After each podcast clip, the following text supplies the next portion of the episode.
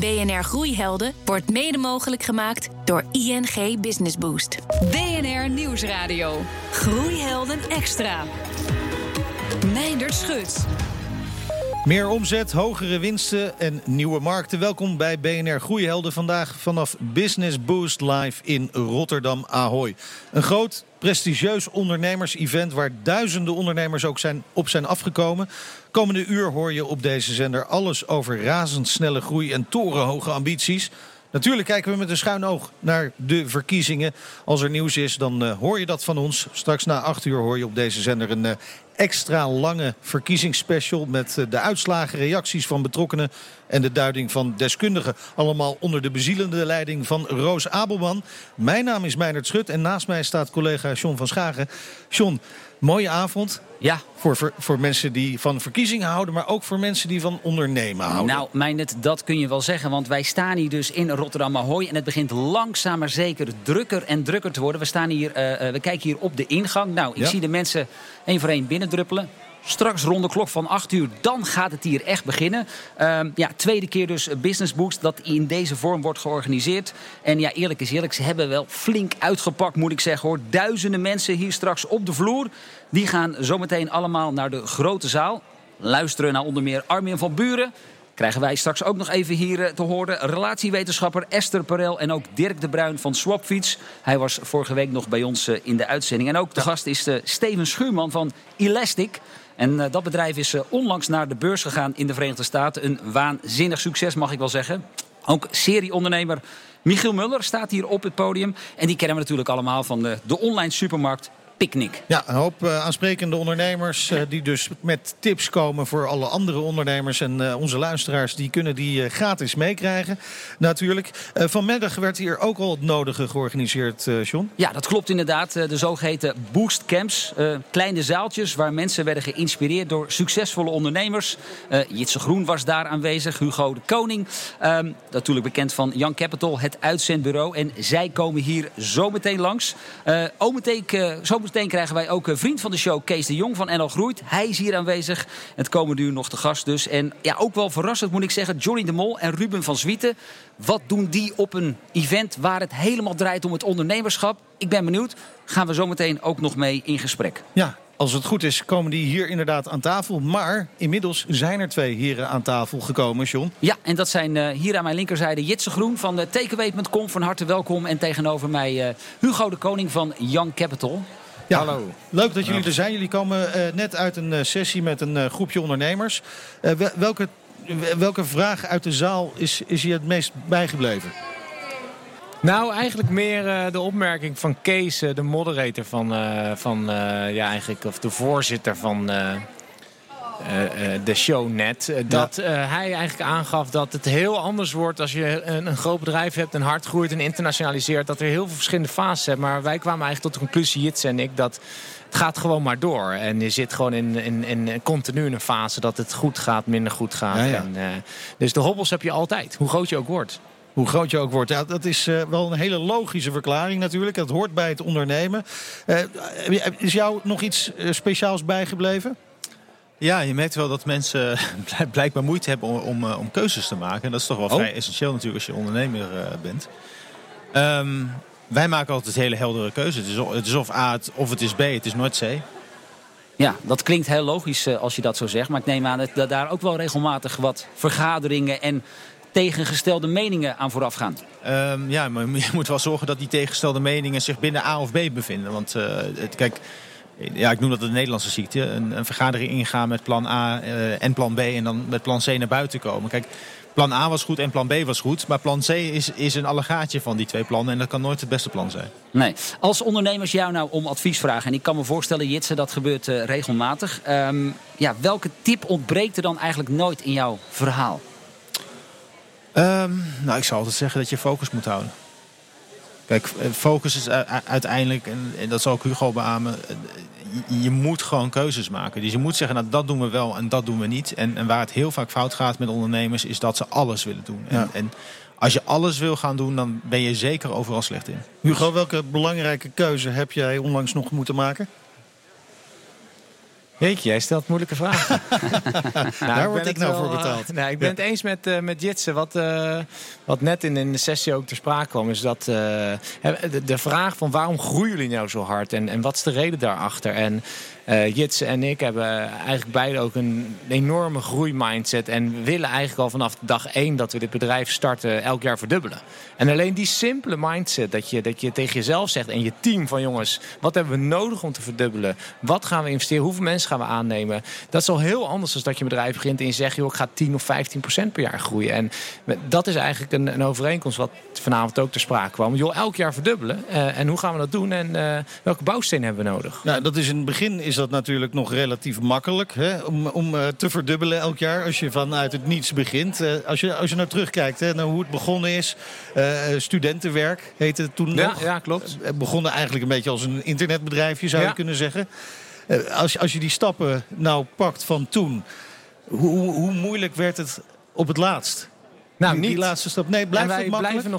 Wij groeien nog steeds meer dan 50% elk jaar. En dat komt door de cultuur die je neerzet. En dat de mensen erin gaan geloven dat je elk jaar minimaal 50% kan groeien. En dat doet volgens mij Jitse ook met thuisbezorgd nog steeds elk jaar. Ja? Nou ja, het klopt. Kijk, voor ons is dat een beetje de nullijn. Wij zijn helemaal niet zo enthousiast als wij vorig jaar 40% of zo. Oh, dat was een slecht jaar. Nou ja, kan beter. Kijk, luister, we zijn al erg groot, dus het wordt dus moeilijker. Maar, nee, maar dat is wel bij ons een beetje van weet je, we hebben eenmaal een soort machinerie neergezet die voor groei zorgt. Dus we zijn eigenlijk vooral bezig om hoe we nog net iets harder kunnen groeien dan wat we gedaan hebben. Ja, Hugo, je zei het inderdaad al. Jullie proberen elk jaar te verdubbelen. Jullie omzetten steeg het afgelopen jaar naar een duizelenwekkend. Volgens mij meer dan 500 miljoen. Waar komt die groei op dit moment met name vandaan? Nou, wij hebben het geluk dat wij in een bestaande markt zitten waar in Nederland bijvoorbeeld en in Duitsland al rond de 25 miljard in omgaat. Om dan dit jaar het draaien rond de 600 miljoen, om dat van die markt af te snoepen, dat is best wel eenvoudig. Dan moet je gewoon wel hard werken en hard groeien, maar dat is geen hogere wiskunde. Het is geen nieuwe markt die wij aanboren. De flexibilisering van de arbeidsmarkt zorgt ervoor dat veel meer bedrijven ook meer personeel gaan inhuren. Extern, dat zie je. Dat is natuurlijk een trend, dat is een discussie. Je hebt de platformeconomie die opkomt. Die groei die komt gewoon uit dat de markt groeit en dat wij het veel beter doen dan onze concurrenten. Ja, met zelfs 43% zijn jullie sneller gegroeid dan de markt. En je zegt het is eigenlijk heel simpel. Maar ja, aan de andere kant kun je jezelf dan ook de vraag stellen, waarom doen jullie concurrenten het niet op deze manier? Ja, dat is een hele goede vraag. Nou, die vraag zou je hun moeten stellen, hè? Ja. Maar goed, jij kijkt natuurlijk ook. Nee, maar blijkbaar doen jullie bij Young Capital dus iets anders dan veel van jullie branchegenoten. Ja, het zit een groot gedeelte natuurlijk. Nu hebben we een heel mooi merk. We zijn heel aantrekkelijk. We weten de jongeren enorm te binden. De uitzendmarkt drijft op jongeren. Jongeren kiezen nu voor ons in plaats van bijvoorbeeld Randstad. Maar dat hebben we pas na 20 jaar bereikt. Vroeger hebben we die groei bereikt, die verdubbeling bijna elk jaar. Door gewoon die growth mindset in je cultuur te krijgen. En mensen laten geloven dat het kan. En als je als bedrijf al een plan maakt en een budget maakt dat je 15% per jaar groeit, dan gaat het nooit lukken. Jitse, jullie groei van Takeaway, is dat op dit moment vooral vanuit Duitsland? Dat is eigenlijk overal. Ja, echt overal? En, want we horen natuurlijk heel veel verhalen over Takeaway in Duitsland. Dat kan, dat weet ik niet. Nee, kijk, wij groeien eigenlijk, bijvoorbeeld in Polen groeien veel harder dan in Duitsland. Okay. Duitsland is voor ons natuurlijk wel belangrijk, omdat het gewoon de grootste markt is in Europa voor het bestellen van eten. Nederland is ook een hele grote markt. Mensen denken altijd dat Nederland klein is, maar in Nederland wordt heel erg veel eten besteld. En dat is ook de reden dat wij groot zijn. Dat is eigenlijk een beetje hetzelfde verhaal wat Hugo ook vertelt. Kijk, zonder een grote sector in Nederland, gewoon van het bestellen, waren wij ook nooit groot geworden. Dus wij liften daar wel op mee. En wij proberen de dingen natuurlijk wel beter te doen dan onze concurrenten. En dan ga ik er wel vanuit dat onze concurrenten hetzelfde plan hebben. Dus vandaar jullie vragen ook van waarom is dat dan? Ja. Of je neemt ze gewoon over. Maar je kunt pas je concurrent overnemen als die concurrent het idee heeft dat dat waarschijnlijk dan nog het beste plan is. Ja, dat klinkt allemaal vrij logisch. Nu actief in 40 landen, als ik het goed heb, Jitse? Nou, daar overdrijf je wat. 11 landen. 11 landen, goed. Maar zie jij wel die groei? Dat is wel de ambitie natuurlijk dan, minimaal. Nee, het gaat niet om een aantal landen. Kijk, in Europa zijn er 4 landen waar heel erg veel eten besteld wordt. Dat zijn Nederland, Duitsland, Polen en Engeland. Ja, wij zijn de marktleider in 3 van die 4 landen. Dus daar zijn we heel blij mee. Ja, en waar zie jij de groei met name de komende jaren het snelst gaan? Ja, ook weer overal. Dat is een beetje een flauw antwoord. Maar kijk, mensen bestellen bij ons ongeveer 11 keer per jaar. Ik denk dat jullie alle 2-3 keer per dag eten. Ja, zoiets. Meestal wel. Ja. Ja. Nou, dan weet je dat er dus nog wel wat rek in die 11 keer zit. Dat is één ding. En ja, we hebben pas 14 miljoen klanten. En ik geloof dat er iets van 150 miljoen mensen wonen in de landen waar wij sterk zijn. Maar ik kan me voorstellen dat jullie vooral groot zijn in het avondmaal. Nou, hangt ook van het land af. Qua ontbijt en lunch zit daar flinke groei in. Nou, wij liften een beetje mee op de eetgewoonte in een land. Hè. Kijk, dat wij Nederlanders nou geen lunch eten of weinig, dat is één ding. Maar bijvoorbeeld in Duitsland hebben we 2 pieken. 1 in de lunch en 1 in de avond. En in Polen bestellen ze om de een of andere reden de hele dag. En ik weet ook niet waarom. Misschien een Pool vragen, maar dat is wel verschil met Nederland. Het gebeurt wel. BNR Nieuwsradio. Groeihelden. Je luistert naar een extra lange BNR Groeihelden vandaag vanuit Rotterdam Ahoy tijdens Business Boost Live. Een ondernemers-event met gasten als Michiel Muller, Esther Perel en Armin van Buren. En collega John van Schagen die liep vanmiddag al een rondje in Ahoy toen de eerste gasten hier binnenkwamen. En hij vroeg ze naar hun groeiheld. Een groeiheld is bijvoorbeeld een Ali Nicknam van Bunk. Die laat zien in een gevestigde orde om daar toch meters te maken. Een andere vind ik Adyen. 10 jaar geleden een onbeduidende partij. En nu inmiddels kapitalen waard. Zeker na de overname van Worldpay van de week met de concurrent. Ja, dat is Johnny de Mol is dat. Dat is misschien niet voor de hand liggend als, binnen het zakelijke. Maar dat vind ik iemand die een enorme gunfactor heeft. Ik denk dat binnen het zakelijk ook enorm belangrijk is. Ja, de eigenaar van Amazon. Omdat zo iemand die eigenlijk op zijn zolderkamertje of in zijn kamertje gewoon heel Amazon gebouwd heeft. Ja, dat is wel interessant natuurlijk, als iemand dat kan. Dat is Hupper. En dat ken jij denk ik niet.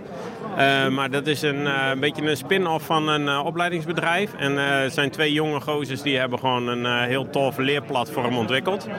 En met vallen en opstaan, maar die zetten echt iets nieuws en iets leuks neer. Dus dat zijn mijn groeihelden. Dat is Dirk de Bruin van Swapfiets. Met name omdat ze gewoon zo ontzettend geëxplodeerd zijn.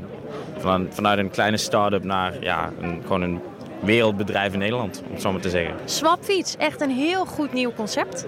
Het is heel makkelijk om een fiets te hebben en je kunt dus een abonnement nemen, zelfs voor 1 of 2 maanden als jij tijdelijk even wacht bijvoorbeeld op een nieuwe fiets. Maar je kunt dus een abonnement nemen en je hebt ten alle tijde een goed werkende fiets. Dus je hoeft nooit meer zelf naar de fietsenmaker. Nou, dit is toch echt top. We hebben haar genomineerd voor de Haarlemse Ondernemer van het Jaarprijs. En dat gaat over Laura van Dijk met Laurentius. En dat is een school voor stewardessen en hostessen in Amsterdam en Schiphol. En dat heeft ze als alleenstaande moeder volledig zelf opgebouwd in een aantal jaren. Dat vind ik wel een knap verhaal. Want de reden dat ik Loods 5 leuk vind, we hadden het er net al in de auto over, is dat ze vernieuwend zijn, innoverend. En daar is eigenlijk nog niet zoiets anders in Nederland. Coolblue, omdat het bijzonder servicegericht is en logistiek heel sterk. Nou ja, van Coolblue. Ik vind die jongen die zet echt iets neer gewoon in Nederland wat ongekend is. En dat is met zijn retailwinkels, maar de combinatie met internet. Ik vind het magistraal. Dat vind ik echt heel knap. En wat vind ik bijzonder aan het bedrijf is dat ze toch internet met daadwerkelijke winkels weer aan het combineren zijn.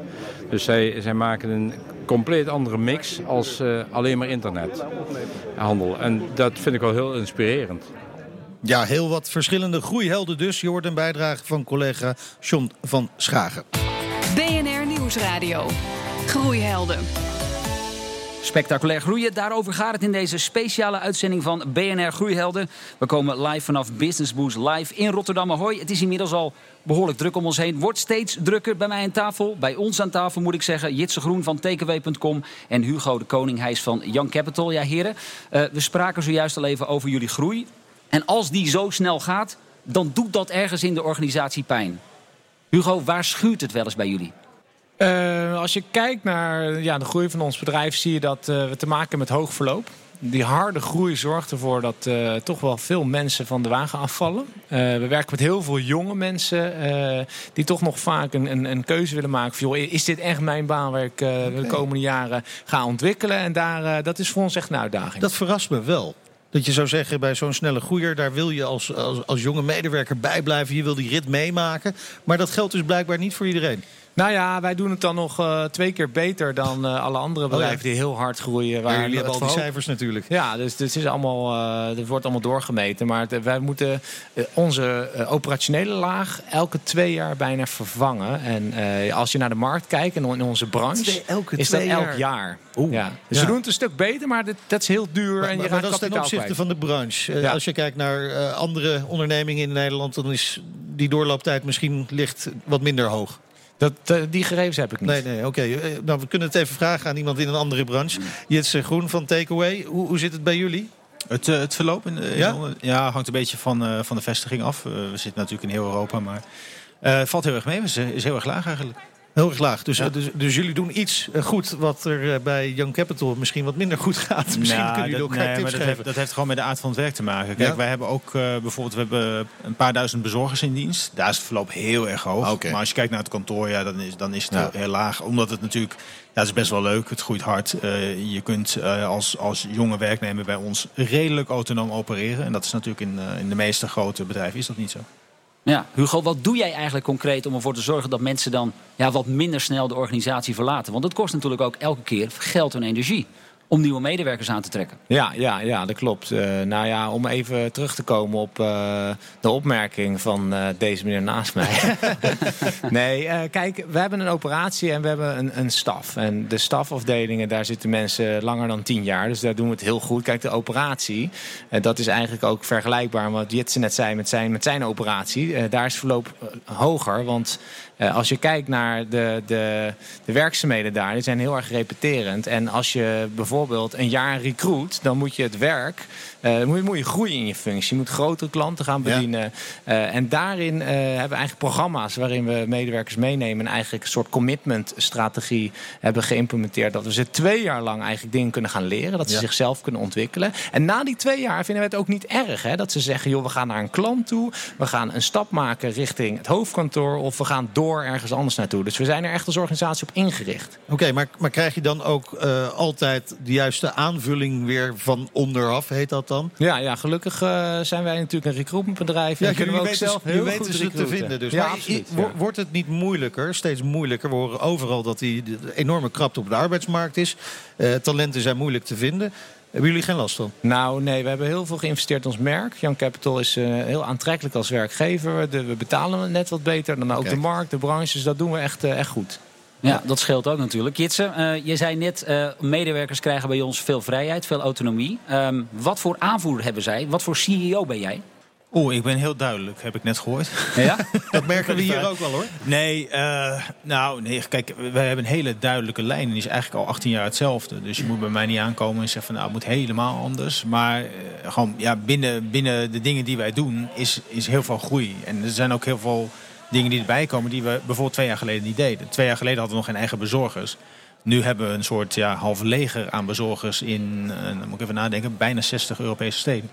Dus wij hebben nu ook in al die steden een lokale hub waar we dus mensen hebben zitten. En daar hebben we ook weer een soort onderneming draai. Ja, daar heb je natuurlijk heel erg veel autonomie. Dus als jij in Stuttgart een hub runt, dan heb je best wel wat te doen. Want die hub die groeit heel hard. Ja, maar ook de mensen die wel rechtstreeks met jou te maken hebben, die krijgen ook de nodige vrijheid. Ik probeer eigenlijk, als je met mij te maken krijgt, dan gaan de dingen meestal niet goed. Of ze gaan heel erg goed en we moeten wat bijsturen. Okay. Maar je geeft wel veel uit handen? Het zal wel moeten. Je moet delegeren. Delegeren is part of the business natuurlijk. Ja, we zijn heel groot. Dus we proberen nu ook, en dat is wel aardig, we proberen ook de niveaus onder ons nu wat meer uit te leggen. Jongens, ga beleid maken en neem operationele staf in dienst. Want het wordt zo groot, het is zoveel. Om een voorbeeld te geven, neem onze verkoopafdeling. Daar hangen 11 landen onder. Ja, als jij 11 mensen hebt die voortdurend naar jou toe komen en dingen van je willen, en ook op operationeel vlak, dan heb je natuurlijk geen tijd meer over. Nee. Bovendien, 11 kantoren, 52 weken in het jaar. Je kunt ze ook niet eens meer allemaal bezoeken. Nee. Maar vind je dat nog leuk? Want het begon natuurlijk ooit ergens met een Spannend idee. Volgens mij wilde je bij de Chinees bestellen, zoiets was het? Dat idee was niet zo spannend. Nee, maar het spannende van zo'n bedrijf opstarten, waar je zelf aan alle touwtjes trekt. En nu moet je heel veel van die touwtjes natuurlijk aan anderen overlaten. Nou, volgens mij gaat het je heel goed af.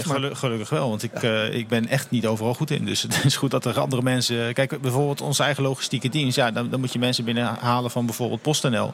Die dat veel beter kunnen dan jij en ik. Ja.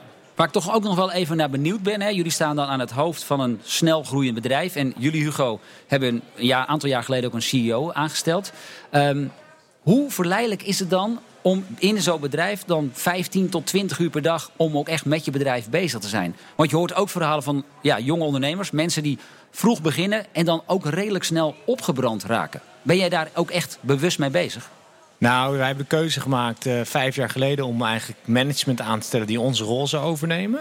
We hadden minder plezier in de groei van het bedrijf en het vele vergaderen en het leiderschapsrol die wij daarin hadden. En wij wilden echt meer buiten spelen en dat doen we nu. We hebben een fantastische directie die er eigenlijk voor gezorgd heeft, echt met specialisten, dat we vanaf 2015 tot nu eigenlijk zijn verdrievoudigd. Ik weet ook zeker dat wij dat...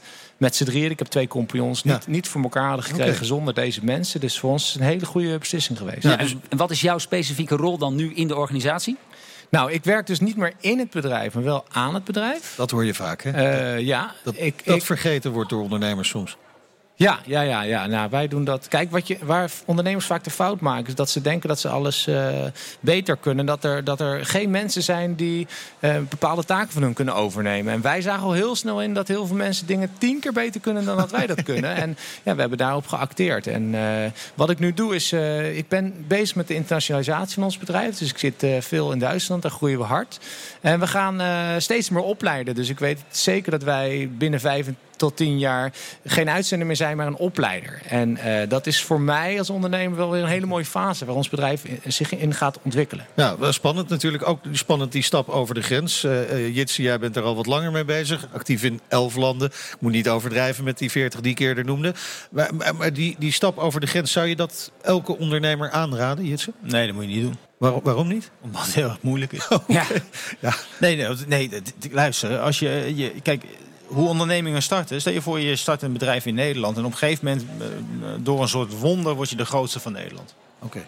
Een wonder. Je redt het. Je krijgt het voor elkaar. Het is gewoon hard werken. Ja, dat is hard werken. Okay. Maar goed, je moet wel een aantal dingen gedaan hebben. Je bent echt wel een paar jaar bezig voordat je een grootte hebt waar je een beetje tevreden over kunt zijn in Nederland.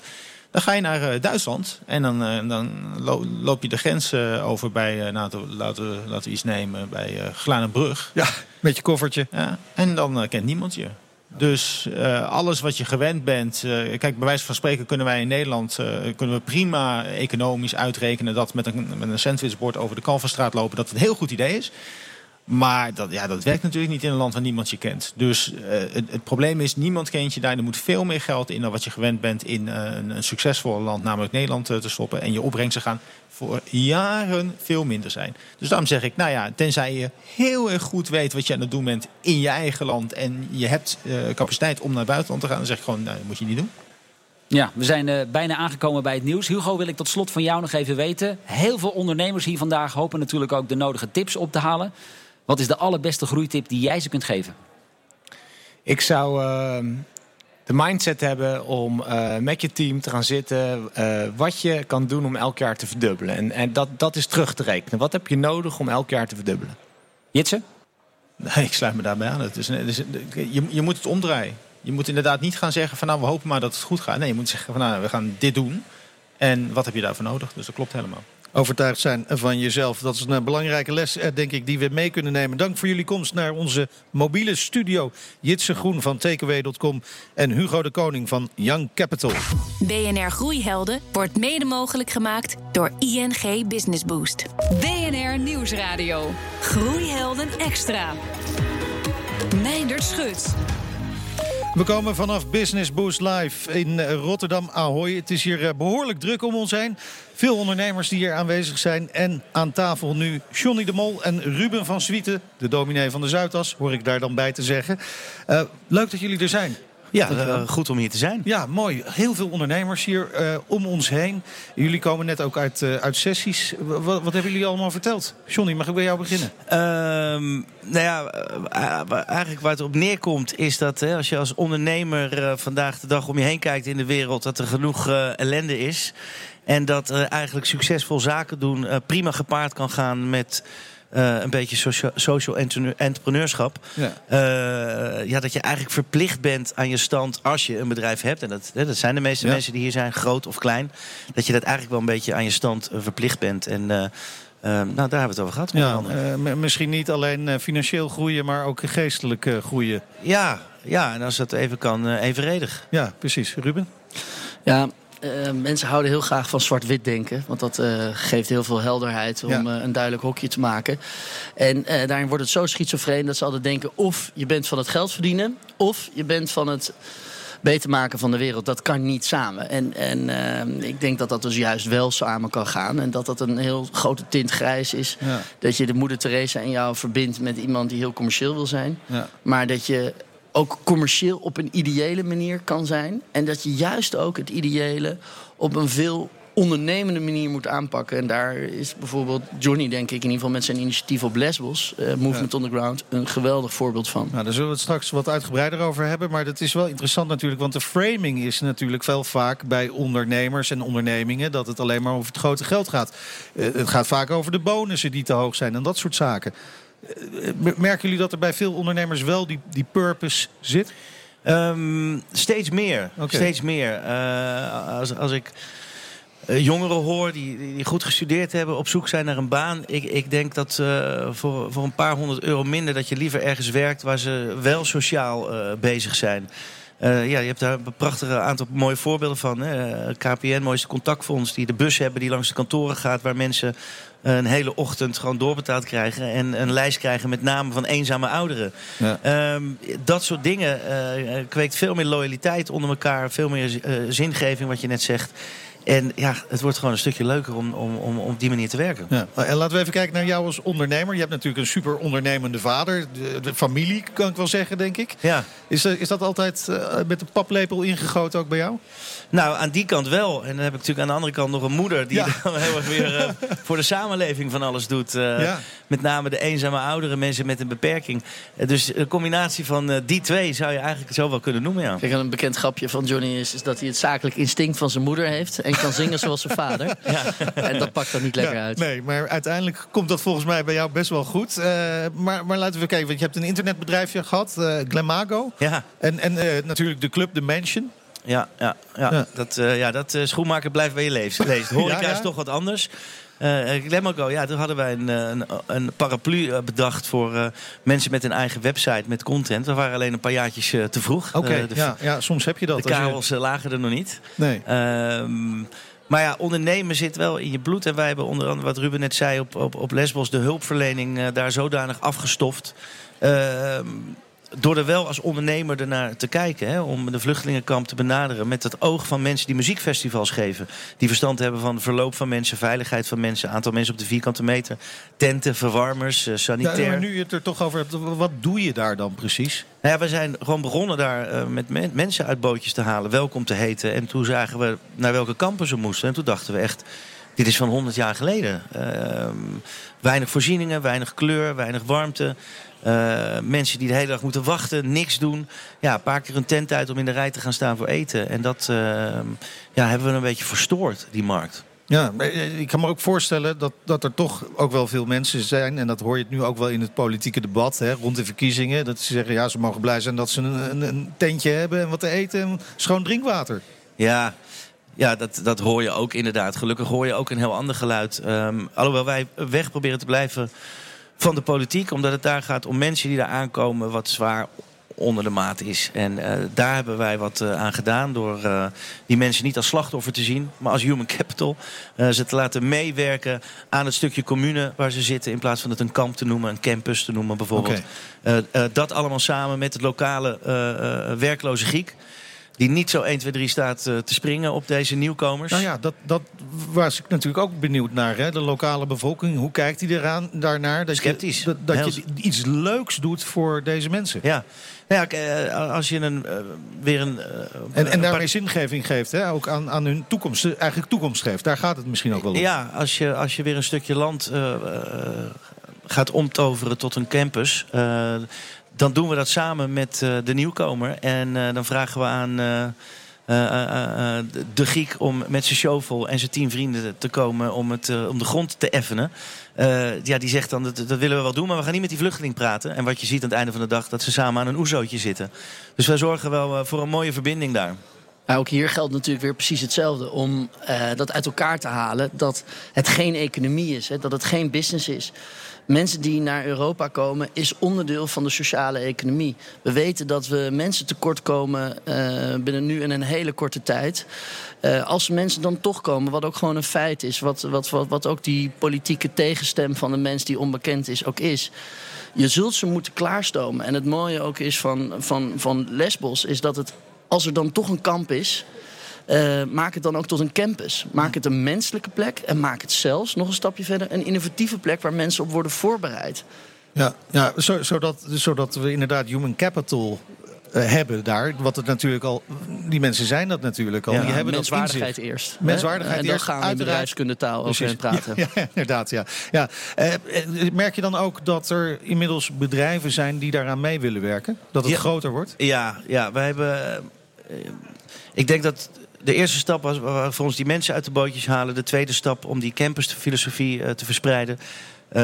Nu is de stap om erover over te praten op een verbindende manier. Ja, wat dat betreft ben ik wat minder ondernemer door te zeggen, hou je geld op zak, geef me je tijd en je aandacht. Ja. Uiteindelijk het meest kostbare wat je kan geven. Ja. En daar zijn hele mooie samenwerkingen mee ontstaan. Met bedrijven die niet alleen goederen leveren, maar ook mensen. Een van mijn partners, Charlie McGregor van de Student Hotel, doet dat nu bijna maandelijks met zijn personeel. Die ziet een enorme verhoging van de vreugde op de werkvloer. Veel meer loyaliteit, veel minder ziekteverzuim. Er is ineens purpose. En dat kan je ze meegeven.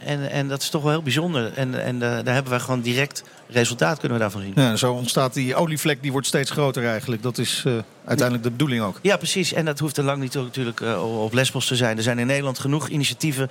Er is genoeg te doen in Nederland om de handen uit de mouwen te steken. En ik denk dat het op gebied van of betere natuur, hè, klimaat, of onze medemens, of de dieren van mijn part. Ja. Maar als je in de mogelijkheid bent om je in te zetten voor één van deze drie dingen en je laat dat na, ben je gewoon toch wel een beetje een pannenkoek. Kijk, mooi gezegd. Veel gelukkiger van. Ja, precies. Nou, even Ruben, naar jou als ondernemer. Hè? Want je bent naast de predikant dus ook ondernemer. Oprichter van de Nieuwe Poort op de Zuidas in Amsterdam en aan het Wena hier in Rotterdam.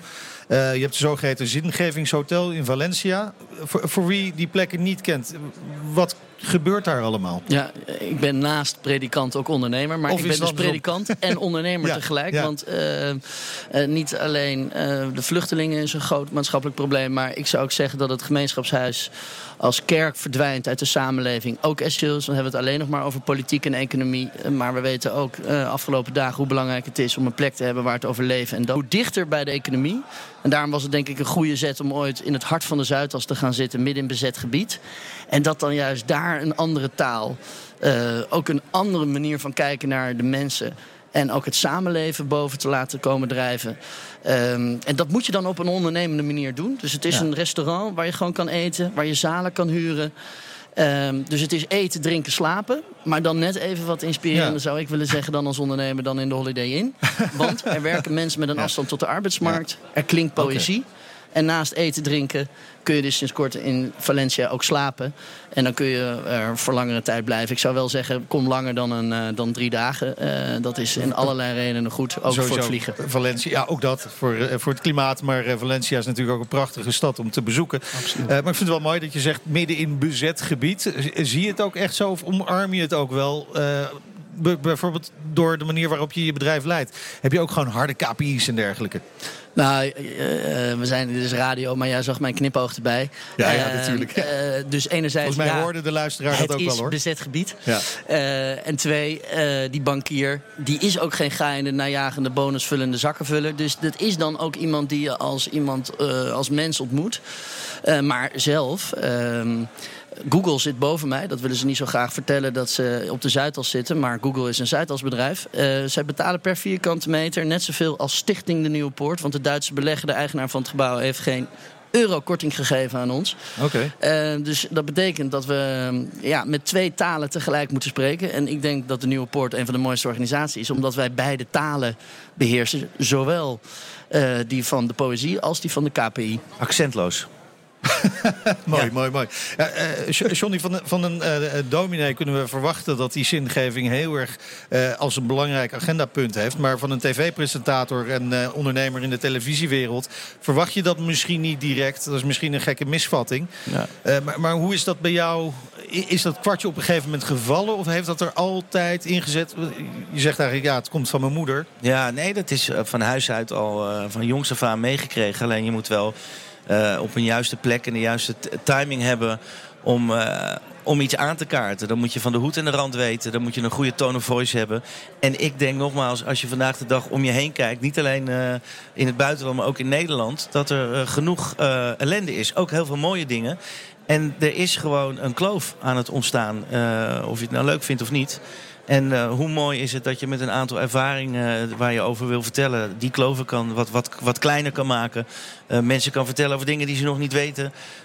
En mensen proberen te inspireren. Ja. En dat klinkt misschien allemaal heel gezapig, maar dat mag best wel... Nou ja, maar misschien moeten we het gewoon concreter maken. Er zijn ontzettend veel ondernemers hier. Hè? Jullie hebben die sessies, maar er luisteren ook mensen naar deze uitzending. Die denken van, ik wil dit best wel doen. Ja. Wij gaan met Johnny en Ruben mee. Maar waar begin ik? Ja, ik denk eens goed te kijken in je eigen gemeenschap. Wat daar rondloopt, wat daar speelt. Wie daar hulp kan gebruiken, wie daar een zetje kan gebruiken. Wie daar aandacht verdient. Uiteindelijk is er altijd wel een plekje te vinden om dat te doen. En de voldoening is zo ontzettend groot. Ik kan...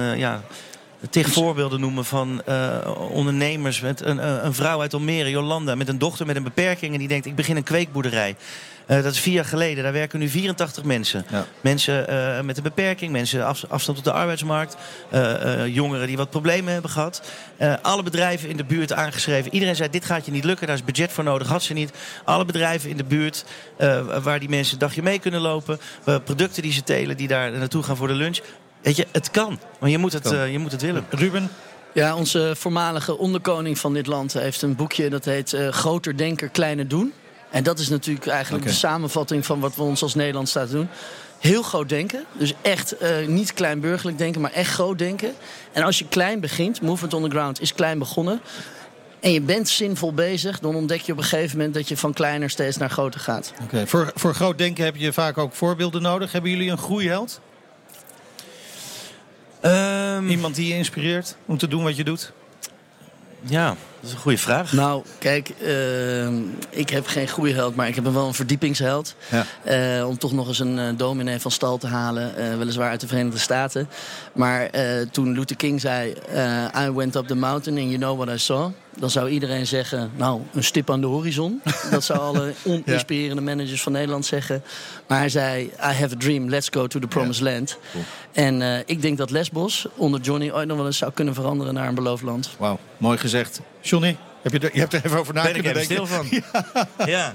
Ja, ik denk verschillende mensen. En je hebt natuurlijk de prachtige quotes en... He, die gaan, die moeten inspireren. En dan heb je ook een groepje mensen die zeggen... ja, maar ik heb het niet. Dan denk ik, nou, dan gaat het over jou. Dan ben jij die kwetsbare mens waar de rest dus zijn hand naar moet uitsteken.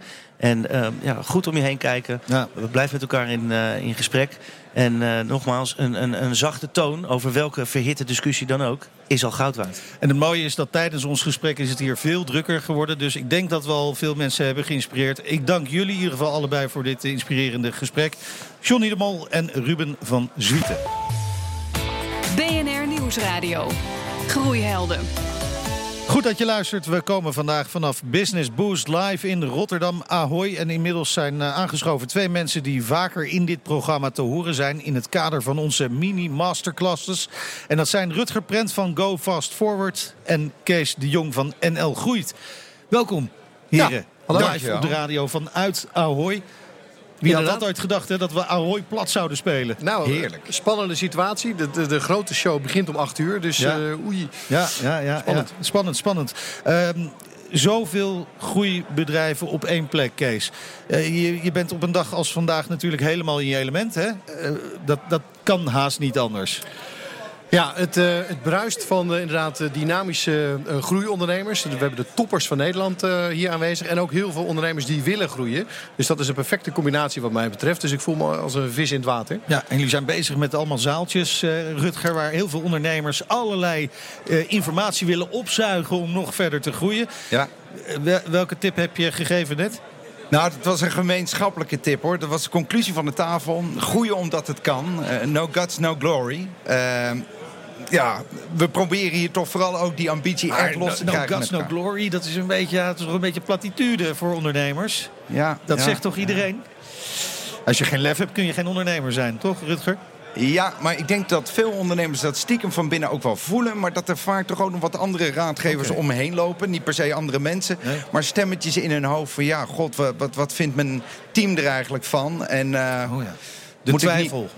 Doe maar normaal, dan doe je gek genoeg. Ik denk dat toch stiekem dat ergens nog wel een barrière is. Als we die weten te slechten, dan zijn er denk ik meer goede ondernemers binnen korte tijd in Nederland. Ja, merk jij ook die twijfel, Kees, bij ondernemers? Ja. Heeft misschien ook een beetje nog altijd met de Nederlandse aard te maken. Doe maar normaal, dan doe je al gek genoeg. Een beetje dat maaiveld. Nou, ik zie het ook een beetje anders en ik wil het niet te ingewikkeld maken. Maar weet je wat je vaak ziet? Als je als ondernemer een bedrijf hebt opgebouwd van tussen de 2 en de 3 miljoen... dan ben je eigenlijk wel een held. He, zeker op de verjaardagen. En zeker als je kijkt naar je vrienden van voetbal. Die vinden jou geweldig. Jij de Tesla. En daarmee, als iedereen maar dat tegen jou blijft zeggen... dan denk je op een gegeven moment zelf ook wel... dat heb ik wel goed gedaan. Ja, maar eigenlijk, die 2 à 3 miljoen, dat is het moeilijkste. Het is er dan relatief makkelijker om die 2 of 3 miljoen door te duwen... naar 10, 15 miljoen. En dan is het goed als je inderdaad met een andere ondernemer praat... die daar is geweest. Die dan vervolgens tegen jou zegt, weet je wat... je bent helemaal niet zo geweldig. Pak nou eens een keertje door. Dat doet wel pijn, kan ik me voorstellen. Ja, en die pijn die moet je juist opzoeken als ondernemer. Want anders voel je al snel een beetje tevreden. En good is the enemy of great, wordt wel eens gezegd. Dus dat is, dat geldt hier ook voor. De pijn opzoeken, Rutger. Ja, nou ja, dat was zeker ook een tweede conclusie aan tafel. Okay. Werken aan je bedrijf doe je vooral buiten je bedrijf... en vooral samen met de andere ondernemers. Dat was voor iedereen toch weer fantastisch om hier te zijn... en juist met andere ondernemers van elkaar te leren... en ook uit te spreken van ja, hier wil ik ook echt eigenlijk wel heel graag naartoe. En net wat Kees zegt, dan vind je de peers... en niet per se de bakker van om de hoek... maar een andere ambitieuze goede ondernemer. Ja, en zijn die ondernemers niet juist de meest geëigende mensen... om inderdaad jouw kritiek te geven? Te zeggen, joh, je doet het hartstikke leuk, maar niet goed genoeg. Waar je het ook van aanneemt, hè, als ondernemer. Ja, nee, dat denk ik wel. Ik bedoel, als je... Ja, dat is absoluut de ervaring. Je ervaart het toch anders als iemand van een groot bedrijf... als een manager zegt van, goh, je moet dat echt zo anders doen. Die verhalen hoor je af en toe ook wel eens. Ja. Ja, dan denk ik toch van, ja, jij hebt toch wel een andere pijn die je voelt, hoor. Ja. Deze mensen die liggen echt wakker en het risico wat ze lopen... dat zoeken ze bewust op, maar het is een ander gevoel. En dat gevoel willen we echt bij anderen ervaren en voelen. Willen we iets aannemen. Ja. En ondernemers, inderdaad, even plat slaan. Luisteren niet naar anderen. Niet naar adviseurs, niet naar andere mensen. Behalve naar een andere ondernemer... Maar dan moet je wel een groter bedrijf hebben dan jij. Oké. En dan luister je. Ja. Wordt steeds moeilijker natuurlijk, hoe hoger je komt. Ja, dat klopt. Dat is zeker zo. Maar het zijn er ook steeds minder inderdaad. Ja. Maar dat is waar ondernemers naar luisteren. Want die persoon heeft in de schoenen gestaan van de problemen die de ondernemer nu tegenkomt. Ja, en weet wat het is om risico te nemen natuurlijk. Precies. Kees, jullie hebben met NL Groeit net de lijst met snelste groeibedrijven van Nederland gepubliceerd. De winnaar wordt later vanavond bekend. Maar laten we even door een paar namen van die lijst te gaan. Coolblue, Rituals, Adyen, Basic Fit, veel bekende namen dus. Young Capital, Takeaway.com staan ook in die lijst. We hadden de oprichters net aan tafel. Als je kijkt naar die bedrijven, wat maakt ze zo succesvol? Nou, ik ken de meeste van die bedrijven. Heel veel ondernemers ervan zijn ook ambassadeur bij NL Groeit. Ja, wat maakt ze zo succesvol? Het is lastig, want ze zullen het zelf niet zo zeggen. Maar ik had net een sessie inderdaad met Jitse Groen. Nou, die had je hier. Ja. En het is heel duidelijk, Jitse wil gewoon winnen. Nou, en daar, ja, dat heb je ook in het interview. Dat volkomen duidelijk. Daar zit iets. En dat spreidt natuurlijk door zijn bedrijf. En daar zit iets in de kern van de cultuur. Dat ze gewoon willen winnen. Do not take no for an answer. Mm. En dat bouwt en dat drijft eigenlijk een bedrijf. Bij Hugo de Koning, ook van Young Capital. Die staat ook in die top 10 van snelste groeiers van Nederland. Die gaf een heel grappig voorbeeld. Die had een CEO binnengehaald. Ineke, fantastisch. Ja. En die begon in haar eerste plan... we willen graag 6% groeien. En toen vielen ze van hun stoel en zeiden... nee, hallo, wacht even. Ik wil dat je 50% groeit. En alleen maar door dat te zeggen... door die ambitie neer te leggen... zijn ze vervolgens ook 50% gegroeid. Omdat je dan een soort van terug gaat engineeren. En daar zit die ondernemersgeest gecombineerd... in hun geval met hele goede, competente managers. Ja, en het is een succesbedrijf. Ja, dat heb je dan wel nodig. Want ik kan me voorstellen dat als je ondernemers uitdaagt... gaan ze steeds hogere groei benoemen. Maar op een gegeven moment is het misschien ook wel te veel, Rutger. Waar ligt dan die balans? Te veel groeien bedoel je? Nou ja, dat je de ambities te hoog neerlegt. Dat je die gewoon echt niet waar kunt maken. We horen hier natuurlijk fantastische verhalen van bedrijven die zeggen... 50% groei, ga het doen en ze doen het. Maar er zijn ook bedrijven die dat echt wel willen zeggen... maar dat niet gaan bereiken. Nee, ja, goed. Waarbij 20% gewoon ook hartstikke goed is. Ja, maar dat weten we toch ook. Hè? Sommige bedrijfstakken, sommige sectoren... kan je inderdaad veel makkelijker achter elkaar 50% groeien. En dan nog steeds is dat een ultieme krachttoer. In andere sectoren, wanneer het er veel meer gaat... wanneer je professionals aan je moet verbinden om business te maken... ja, dan is structureel 20% of 30% per jaar groeien... misschien net zo moeilijk en net zo knap als het wel lukt. Maar kun je ook te ambitieuze doelen neerleggen? Dat je eigenlijk je hele organisatie er gewoon aan kapot gaat? Ja, dat denk ik wel. Ja. Er zijn ook genoeg voorbeelden waar een bedrijf toch implodeert. Of bedrijven die op een gegeven moment heel hard groeien... maar vergeten naast het groeien meer te investeren in kwaliteit.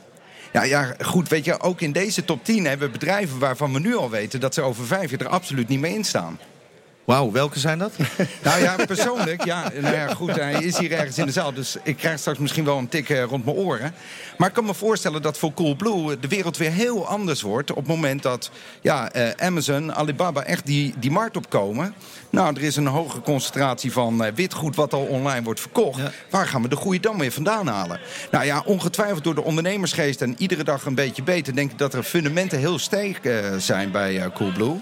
Maar nog steeds, de uitdaging is het dan ook. Maar zijn dit ook niet allemaal bedrijven die heel goed kunnen transformeren? Ik had eerder vandaag een gesprek met Harold Goldijn van TomTom. Nou, die heeft een zware tijd doorgemaakt met het bedrijf in ieder geval. Moeten echt transformeren.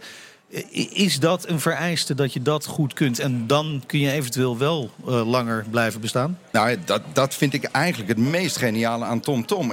Dat vind ik echt heel, heel bijzonder. Want in tegenstelling tot de andere bedrijven... hebben zij echt hun businessmodel en een heleboel andere dingen... compleet overboord moeten gooien. Dus zij hebben echt die transformatie al gemaakt. En ik denk dat meerdere van deze bedrijven die in de lijst staan... ja, kijk, de ondernemer die hierbij is, dus Harold Goddijn heeft daar... Hij zal zelf zeggen, laten we die groter maken, mijn persoon, dan die is. Maar ja, dat is wel een drijvende kracht.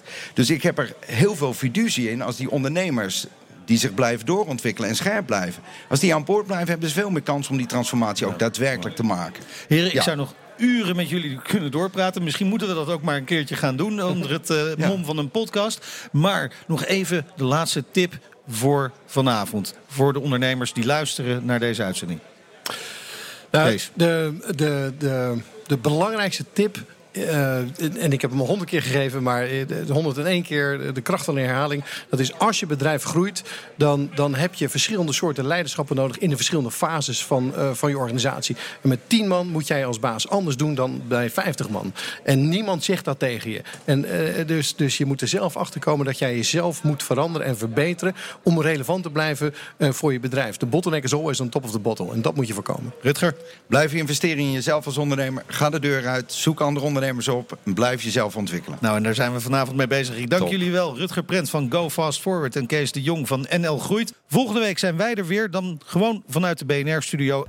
BNR Groeihelden wordt mede mogelijk gemaakt door ING Business Boost.